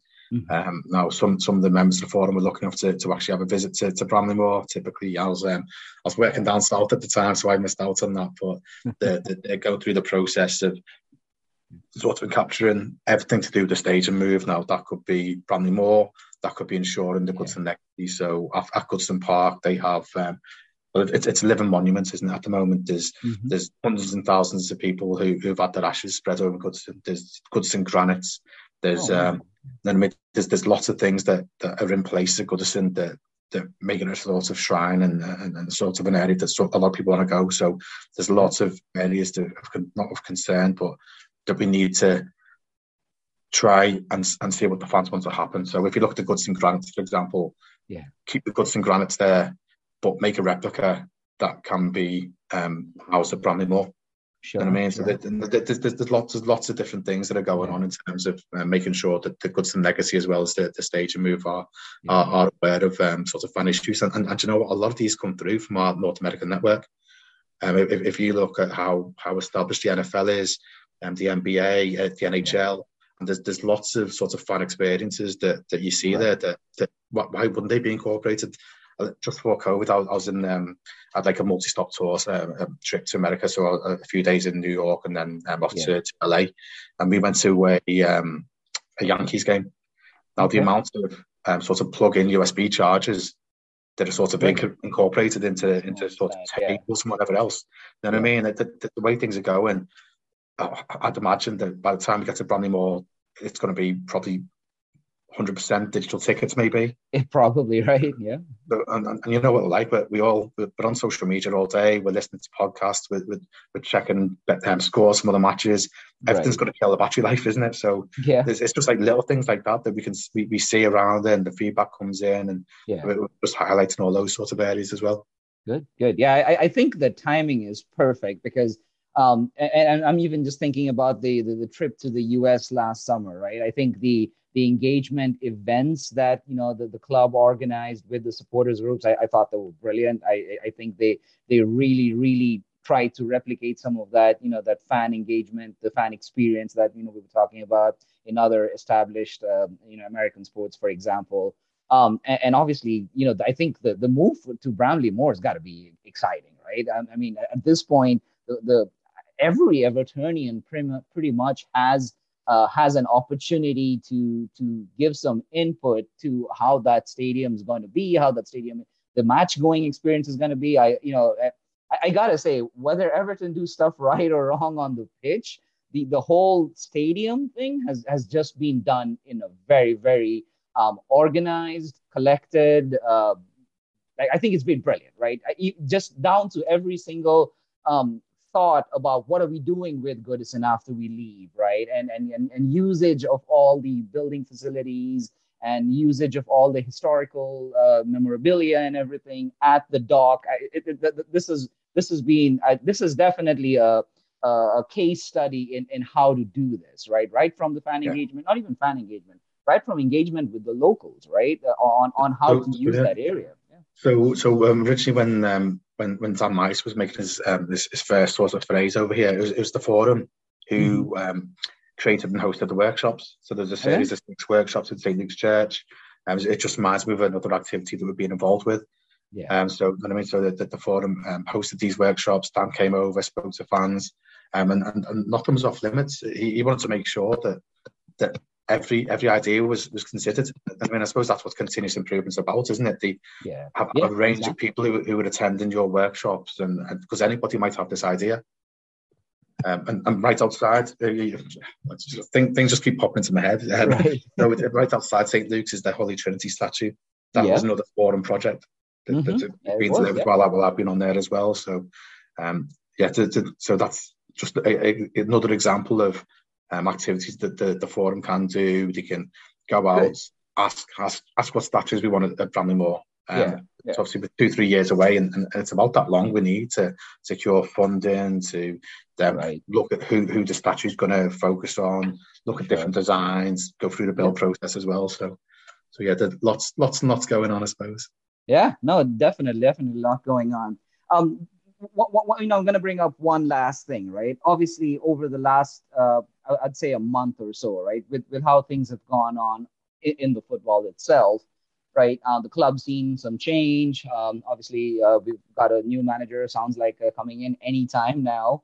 Um, the transfer deadline, uh, you know, window closes uh, tomorrow. So the transfer window closes tomorrow. So deadline day tends to be usually busy. So again, let's see what happens. Um, however, right, and, and this is a bit of a difficult topic to bring up, right, because we've seen some protests going on around the club, right? There's uh, there's obviously a lot of fans that are dissatisfied, and I, I think um, I, I think I like the stance the ESSG has taken on this. That you know we, we are obviously all working towards the same goal, right? We want to see the club be better, right? Be better on the pitch, be better off the pitch. We want to be the best run football club in in the land and the world, whatever it might be, right? Um, we definitely want to see Everton live up to that, you know, the People's Club moniker that it's it's had, right? So um, there was obviously some some some acts that were like you know widely condemned and should be right. There was some vandalism that happened, spray painting the walls of Goodison. That's that's sacrilege. I you know that is completely unacceptable, right? So there's definitely a few rogue elements out there that are that are taking matters in their own hands. They're you know taking away credibility from the entire group that's protesting, right? Um, so again, it, the group that's protesting, I, I understand what they're asking for, right? I, I, don't think it's very different in a lot of ways from what the fans forum or folks who have come up through the fans forum or even the ESSG are trying to do, right? So how, how do we unite as a fan base? Is there a, a, a middle ground here we can all meet at? or do we even need to unite as a fan base? I, I, I believe so. That's that's almost a rhetorical question there. But um, I, I also understand there's there's only so much you can say from a formal level on this. So I, I, I don't know. I'm giving you an open forum here to talk. To yeah, yeah. And, and, and, I'm going to try not to, to, not to get myself in trouble. So um, as, as you, as you say, so there's um, like firstly in terms of the fans forum so um, there's currently um, 10 members 11 members on there 10 members yeah. um, representing a broad church of fan opinion mm-hmm. now there's the, the, the, there's members who are for one protest for a different pro, um, campaign for a different campaign right. Um, against all campaigns so sure. and, and, that, and that's sort of reflected as well within the ESSG so in terms of what I'm saying now mm-hmm. I, the, the, the fans forum and the ESSG won't have a stance in terms of supporting or not supporting a campaign. Yeah. Um, however, the one thing that um, so the, the three campaigns that I'm aware of are um, obviously the 27, there's yeah. the originals, and then there's the People's Club as well. Um, yeah. Two of them um, seem to be a, a, little bit more aligned than, than the third one. Um, however, regardless of a campaign, there's any fan, any club employee anyone involved with any of these campaigns, as you said before, have all got two common aims. One, we want the best Everton we can have. Yeah. And two, we want the best experience for Evertonians. Sure. So, um, so well, obviously yesterday the um, the, the 27 went out with a, a um, sort of a list of values. Um. Look, I'm I'm I'm an ex-military man. I spent 24 years in the army. I, I just got out just just over a year ago. So I'm, I'm I've got like values and standards and sort of insti- I like to think they're instilled in everything that I do. Yeah. Um, but ultimately, if you if you bring it all back to, to one statement, it's treat people how you want to be treated. Yeah, absolutely. If you don't want someone to come and spray paint your house, don't go and spray paint someone else's. If you want something to speak to you, um, sort of politely, speak to somebody else politely, and then pay it forward almost instead of um, receiving it. So I think that I, I, don't know. I sort of skirted around a bit like a politician there. But no, that's I, that, that's think, fair. Again, yeah, I, I, think everyone understands the the situation, right? Um, uh, I don't think anyone is calling for mass riots, right? you might feel it, but I don't think that's necessary. That's not the way to address this situation, right? So yeah, yeah no, that's that's perfectly fine. Uh, again, we, we we we would prefer that you be honest. so that I think yeah. that that that's I think that's what we're trying to go here. Yeah. So, Jazz, I, that's all I had from my questions. Uh, is there any anything else you want to talk about? You know, while we have you on the phone here, right? Obviously, you um, can talk about the football itself if you'd like. Maybe a bit of a, a shameless promotion. yeah, absolutely. So, uh, so the ESSG um, has a sort of Twitter handle at ESSG 1878, and um, obviously DMs are open, so please do send them through. Um, we also have an email address, um, ESSG1878 at gmail.com and we also have a website as well. So I'm get bored of this now. ESSG1878.info. Um, okay, so there's sort of three channels for uh, the ESSG. Um, please do um, keep an eye out and, and, and see when the consultation is going forward because if we, we, will be pushing it as, as hard as we can. Yeah. Um, so hopefully um, everybody listening does does pick up wind of where like, we're basically looking at three weeks in February. That's when the consultation will be happening. So the, the, the more people who, who can contribute to that system will sort of allay one of the criticism we had in the sort of first phase, I suppose, where people weren't aware or didn't know how to contribute. Yeah. Um, so yeah, and then um, potentially also on the, the fans forum as well. So um, if anybody does have any issues, obviously it's on the international audience. So let's and let, let's get in touch with Tony. Tony Sampson um, at fan, fansforum.com. Um, and, and let's let's let's out a bit of email traffic his way as well. All right, yeah, and so we'll have all the ESSG contact information uh, uh, on the post where we have this, or just go over to Royal Blue Mersey. Uh, obviously, follow us on the social medias, and you know, you know, you'll see us. We follow ESSG, and we'll we'll link them to any posts uh, regarding uh, this podcast. So, um, Jazz, again, thank you so much for your time. Really appreciate you stopping by and you know telling us a little bit about the great work you guys have been doing. And uh, again, you know, we hope for the best out of here, and you know, up the toffees, right? I'm right, yeah, up the toffees.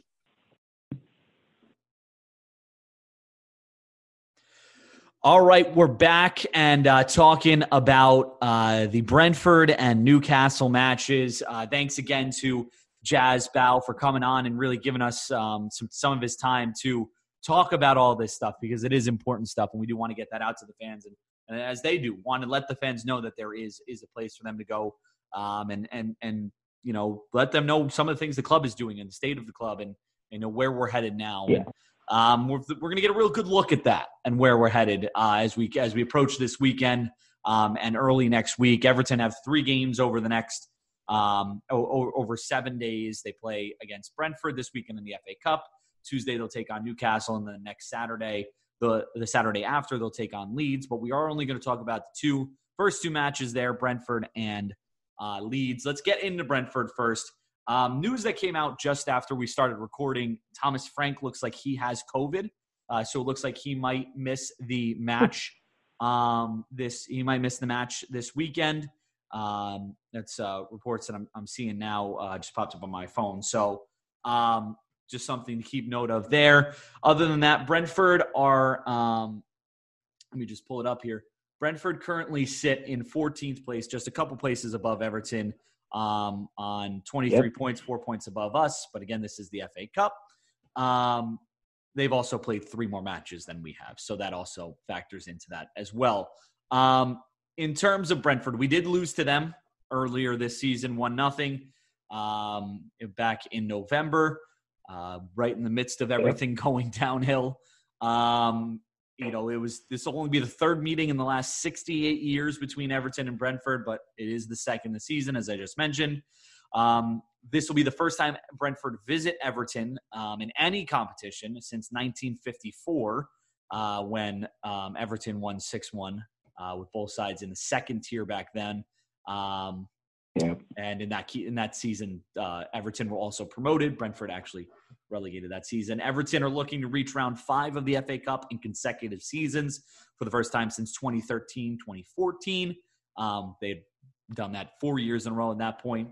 Um, you know, again, last year we had that great run and, um, you know, hoping to replicate that again this year.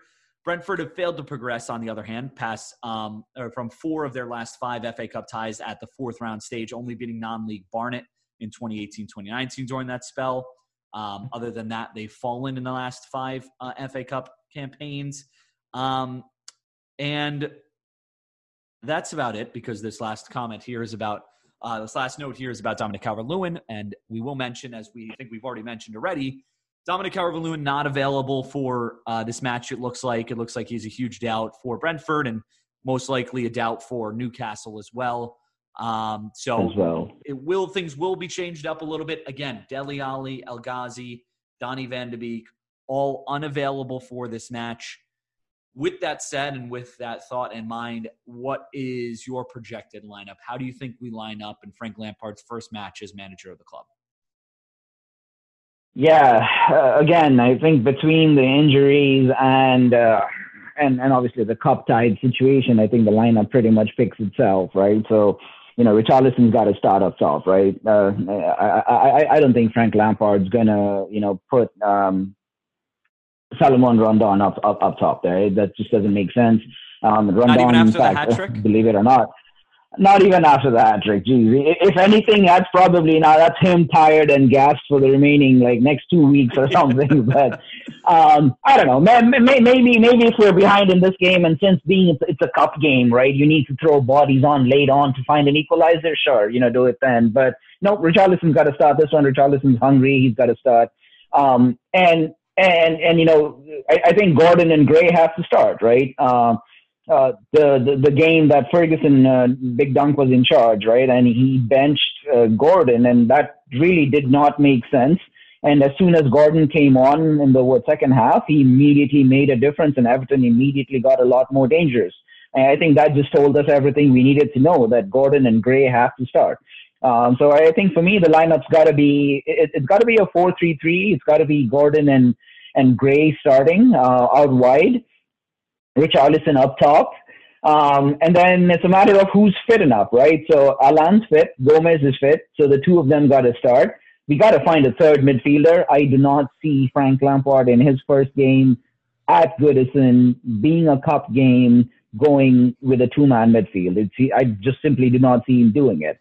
So that leaves that next midfield slot open, and I think what he's going to end up doing is I think he's going to have Townsend play in the middle. Uh, it's it's something you know I think even Rafa tried to do once or twice when he had uh, Townsend play more like a number ten role. I, I don't think Townsend's going to be really a number ten. I think he's going to be more of a probably take the right side of midfield and uh, and then Gomes on the left uh, with Allan mopping up behind him. And then as far as if all the midfield, if all the defense is fit, um, you know, this is the time, right? Absolutely, put Mykolenko in, put Patterson on, and uh, and then have maybe some experience in the back line, right? So maybe Mina and uh, uh, this is the challenge, though, right? Geez, what do you do with Godfrey then, right? Does does Godfrey play in the middle? Does he play out wide? Um, I, I'd like to see Godfrey play with Mina in the middle. Um, I, I think they have the right level of physicality there. Uh, I think Michael Keane uh, has had a miserable time for the last couple of months. I, I think his extended break should probably continue. Um, so yeah, I think that would be it. It would be Pickford in the back, um, Mina and uh, Godfrey in front of him, uh, Patterson, Mykolenko out wide, and get those guys bombing up and down, and then get some crosses into the box. Yeah. Yeah, I, I think. I mean, listen, I, I, the most important thing right now is going to be the league. That is the most important thing we have to worry about right now. So, I, I think right. you know whether Patterson has had minutes at all, or Mykolenko's, you know, a little bit raw and whatnot. Like, I think you have to take the chances of playing those guys and getting those guys some minutes in a, in a game, in a competitive game against a Premier League club, and seeing what they can do, especially yeah. in Frank's uh, first, um, in, in Lampard's first uh, match with the club. I think that that's important. Yeah. Um, other than that, I think you're you're probably right. Other than you know, in, if he if he's going with Richarlison up top, you got to go with Gray on one side and and Gordon on the other side. Gray's really the only other person that can take on that ten role, but you're not going to put. I don't think you put. I think you'd rather have Townsend in the ten role and Gray and Gordon on the outsides. Um, it's going to be yeah. probably Gomes and Allan in the middle, um, and then yeah. like you said, I think across the back line it's probably Mina and Godfrey. I think you need to worry about dealing with Ivan Toney because um, I believe is he still he's I forget he had some stuff going on before the international break, but I believe he will be available and ready to go for this match. So I think he um, is, yeah. Um, so you have to worry about him. Um, you also, you know, the third midfielder. You need a third midfielder, I think, to worry about Mbeumo or Mbeumo or however you pronounce his name. I think he's one of those players who tends to kind of drift into those spots in the you know towards the top of the box.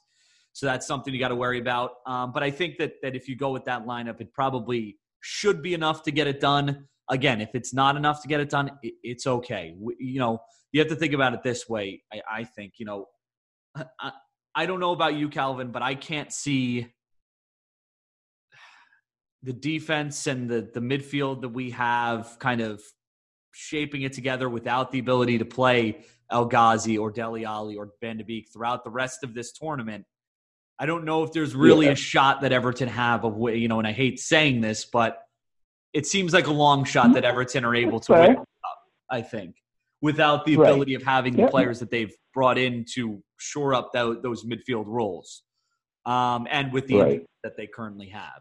Um, you know, who knows? Anything can happen. But again, the most important thing for me, and I think for everyone, should be and is the league. You need to make sure you just get yourself out of relegation trouble. Absolutely. And finish out strong. You know, even if, you know, it doesn't have to be dominating through the last half of the season, but it has to be enough. And, and then you can build on that. I think Lampard said that in his con- his press conference too. You know, it's hard not to look forward yeah. to the future and what what how what you know the future of the club has ahead of them, but the next six months are really the key right now, and then you can start looking at the future. Exactly. So, um, you know, that's the most important thing. Um, how do Everton win this match? Uh, you know, what what's the keys to breaking down Brentford and and um, and beating them in this one? Yeah. So, you know, I, I, think one of the things I like about Brentford is, you know, they, they don't, they like other promoted sides, they don't necessarily come up to the Premier League and then play to survive, right? They, they don't pack their defense, park the bus. Um, they, they, they like to play on the front foot and which, which makes for interesting football. Um, I, I will say, um, as miserable as we were, um, they they were fortunate to get a penalty to beat us in the league game, right? So uh, I, I, I I I think if uh, if if Lampard can put our best players in their positions to succeed, then this should not be a problem this weekend, right? So uh, as long as the, the the front three of Richarlison, Gray, and Gordon all get to play their game and get to play like they normally do, I, I again not concerned uh, that we will certainly get chances, right? So I think that's going to be the key there, right? Will we create chances? We should we should be able to create enough chances. Um, should will we be able to finish? I think that that's the key there. And, then on the defense, right? Uh, again, uh, hopefully Lampard gotten them working on set piece defending because that is, is still a problem, right? even under Big Dunk in that one game against Villa. How did we concede a goal? Buendia, the smallest player on the pitch, nips in, gets a header, and it's a goal. It's like, come on, guys. I mean, at this point, this this is this is this is just a uh, some sort of nightmare reel that just keeps playing over and over again. So uh, that, that, that that's got to get addressed. So I think as long as we stop conceding silly free kicks from dangerous positions and then actually do a good job picking up the the first man at the ball for a set piece and uh, and, and in fact what's what's really interesting is the, the goal that Buendia scored I don't think he was actually trying to score it looked like he was trying to head it on to the back post for a couple of Villa players to attack so that that that's the strategy that has really worked against Everton has been that second man on the ball from a set piece, right? So yeah. when the ball played on into a dangerous area, and when you have lead-footed players like Michael Keane in the box who you know do not have the reaction speed, then then it's more often than not ends up and ball ends up in the back of our net. So that that's the piece that I think um, as long as Lampard's worked on that, I think we should be fine. Yeah, I, I think you know again set piece is very important. Obviously, the training videos have come out. We've seen. I would expect Everton to control a lot of the possession in this match. I would expect them to control the yeah. ball. I think that's what you know the the big quote that came out of those training sessions. Enjoy the ball. Enjoy the ball. I think that was you know what right. everyone you know heard from that, and I think you should expect to see Everton control a lot of the possession in this match. The problem is, you know, again, when the ball does switch over, it's getting back on defense, not letting anything get through. And again, like you said, not committing those silly fouls in dangerous areas. Um, you know, I unfortunately set piece defending isn't going to change overnight. Um, I think having Yerry Mina no. on the pitch is going to help or will help. I think that does help. Absolutely. Um, but you know, yeah. It, it, you know, if we again, goals for this match. Don't concede in the first half. Don't concede a set piece goal. yeah. That would if we do the both of those things, win or lose, I think if I'd we do happy. those things, we should win this game. Yeah, you should win right. this game, and I'd be very happy if those things were were you know what happened. But um, yeah. So I, I think it's uh, you know, I, I think you have to you're going to have to break them down a bit, which is, again, going to be difficult without the two midfielders that we brought in specifically to be part of that and without Dominic Calvert Lewin. Um, but I think you're going to see possession based game, and I think you're going to have to, um, you know, playing behind the defense and hope Richarlison gets on the end of one or Gray gets on the end of one in a good spot and sinks it in the back of the net. I think you know. I mean, we might as well go into predictions right now. We, you know, probably shouldn't spend too much time on each game, being that we're going over two games and running kind of long again here. But um, for me, my prediction probably, yeah. you know, if they do those things, it'll be two nothing, two one, something like that. I think. Um, you know, I don't. I probably say two one Everton, purely on the fact that I expect us still to give up a goal. I don't, you know, unless you know Frank's got a magic wand over yeah. there. I expect us to concede, but um, but I think it will be a good start. I think we're going to see a lot of possession, and I, you know, I think we're going to see, you know, it's just going to be a question of us breaking them down. Uh, prediction from you on what this yeah. is going to be like. So uh, I don't know, call it blind Evertonian optimism. New manager. I think the crowd's going to be pumped. I think it's going to be a full house. Um, I, I thought it was interesting. Brentford didn't even use their whole ticket allocation. I think they returned like 600 tickets to Everton. Yes, yeah. um, so again, I think I think that new manager bounce. I think Goodison's going to be rocking. I think just the, it's going to be loud. It's going to be all of those things. Um, so yeah, I'm I'm feeling pretty good about this one. I'd say three one. I think we jump into a lead actually pretty early, and um, I, I, don't think Brentford really threatened us at all in this game. I'd say three one. Yeah, I think um, you know in those 600 tickets, I think Everton are reallocating for Everton fans to be able to use, um, which I thought was was yeah. was a good thing as well. Um, so um, like you said, this is this is the first match in um, all year that we've actually had a the stadium behind a manager. I think when going into the match, I mean, coming from you know when we started the season right. under Rafa, I'm not sure that the entire stadium was behind him. And listen, there's going to be people who aren't behind Lampard, but I think the majority of fans are going to be behind him, and I think they are behind him. And I think yeah, yeah, that, I think that, so. Yeah, yeah. Hopefully that new manager bump helps here. Um, let's break off now into Newcastle. That is um, taking place Tuesday at 2:45 p.m. Um, I have to check, but I'm pretty sure the Newcastle game is being played at home, right? Or is that? At, oh no, it's at St. James. Uh, yeah, it's at St. James. No, I think we're away for that one. Yeah. Yep. Um, Newcastle on 15 points. They're currently in the bottom three in the relegation zone. There, they have played one more match than us, but they still sit four points behind us an absolutely pivotal match, really. And and Frank Lampard comes in here, and, yeah. and unfortunately for him, kind of like got to get right to work. Have to, you yep. know. Thankfully, he gets that one match buffer of kind of if you lose, it's not the end of the world type of situation with right. FA Cup where you get to see some of these players. But this match against Newcastle is, you know, baptism by fire. You're going to have to get out there and you must win game right away. Um, Everton they played Newcastle already this season, correct? Yes, or no? They had the uh, sorry, they had one of their they had the Newcastle game postponed, so we have not played Newcastle yet this season. Postponed, right? Um, so this is the first look we'll get at them, um, and the first look they'll get at us. Obviously, all the signings will now be available for us. With that being said, yep. give me your projected lineup for this one.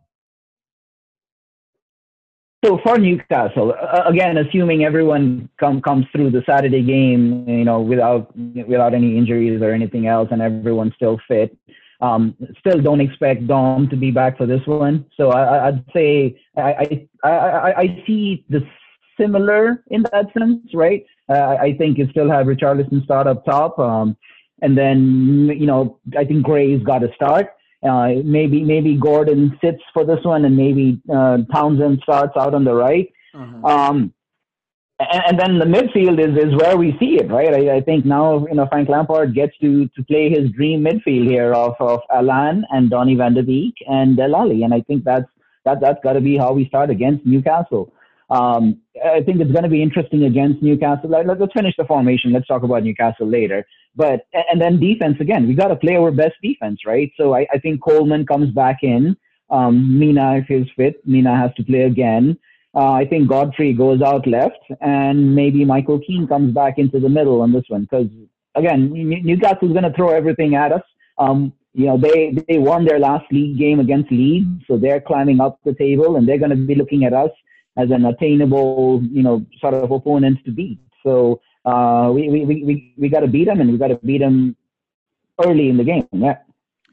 Yeah, um, definitely. I think we definitely got to go with the, the, the starting defense purely because you know Saint Maxim on the that so that left side is going to be um, a difficult task for I think even after you know I know Patterson is capable, but throwing him right into that even just after one match is is is a lot to ask for. And you're given if you play Patterson yeah. on Saturday, you're giving him a break against um, you're giving Coleman a break break on Saturday. So I think um, you go right. back to Coleman on the right side. Um, depending on how they play, I would, you know, would argue that maybe we go with um, Godfrey and Mina in the middle again, uh, if that's what we choose to go, or you know, whatever the center back pairing is on on Saturday. If they play well, then maybe go back to that. I think yeah. even a possibility that you go to, you know, maybe like I think you mentioned Keane and and Mina in the middle and Godfrey out left. Um, but I think you're going yeah. to see that dream midfield. I think you're going to see Dele Alli. I, I would expect to see Dele Alli, Donny Van de Beek, and Allan in the middle. I would expect to probably still be without Richarlison, so I would expect Gray out wide, um, Gordon out on the other side, and Richarlison up top. Um, and yeah. there's Pickford in net. I, I think that's probably what you're going to get if Calvert Lewin is healthy for some reason. He is good to go um, that that quickly um, then I would expect to see him up front, Richarlison on the left side, Demarai Gray on the right side, and Dele right. in the middle. Um, Gordon shifted to the bench. Yep, I'd say so. Um, but that's the beauty of the options. Um, what is the issues that, and when I know I mentioned say Maxim, but um, some of the issues that that Newcastle present in this game? Yeah, so you know, well, I think two of the teams that really did a lot of uh, interesting work over January are Everton and Newcastle. So it's, uh, I think it, it, it's going to be uh, a good look at both teams at all the new boys they signed, right? So uh, I, I think Newcastle, uh, you know, obviously they're flush with cash now, so they were ready and willing to spend on anyone that was interested in going to that part of England. And uh, yeah. so, you know, I, I think Bruno Guimaraes, uh, their, their defensive midfielder they signed, I think he's an excellent, excellent footballer. Um, they, they really have someone in him. Uh, I again, whether he's going to make that switch to England or the Premier League as quickly uh, as some other players have, don't know quite yet. Uh, but I think he is he is a really really good footballer, and um, if he does play this one, um, I, I, think he's, he's, he's gonna he's gonna be he's gonna have an impact in this game, right? He's uh, he's probably the kind of defensive midfielder that we should be looking for come the summer. Um, with Eddie Howe in New, at Newcastle, right? I think they're playing a lot. They're, they're playing a lot freer. They're playing a lot more aggressively. I think they're going to be in a four-three-three as well. Um, so they're, you know, I think formation for formation, I think we're really going to match up with them um, in, exactly. So it's going to come down to being, you know, beating, like each player has got to be better than the other player at that position, right? Um, they're, they're definitely still weak. I think Jonjo Shelvey being their key man in the middle, pulling all the strings. Uh, I, I think there's, there's definitely weakness there we can take advantage of. Um, again, in a 4-3-3 system where Shelby is playing as their, you know, central sort of midfielder, um, I would love to see Dele Alli go at Jonjo Shelvey because I think he's going to run rings around that boy. so I think that, that I think that that's where that game could be won or lost for us. Yeah. Um, yeah. But yeah, yeah. But again, I think defensively, defensively we got to watch out, right? I, I think Saint Maximin, like you said, if he if he's on his day, I, I, you know, I, I think he's like he's maybe maybe better than Richarlison just because he's stronger on the ball. Mm-hmm. Um, so if if, Maximin's shown up to play, then I, we we might be in trouble. And he seems to play really really well when the St James Park crowd is you know urging him on. So uh, I think we could be in for a for for a barn burner, right?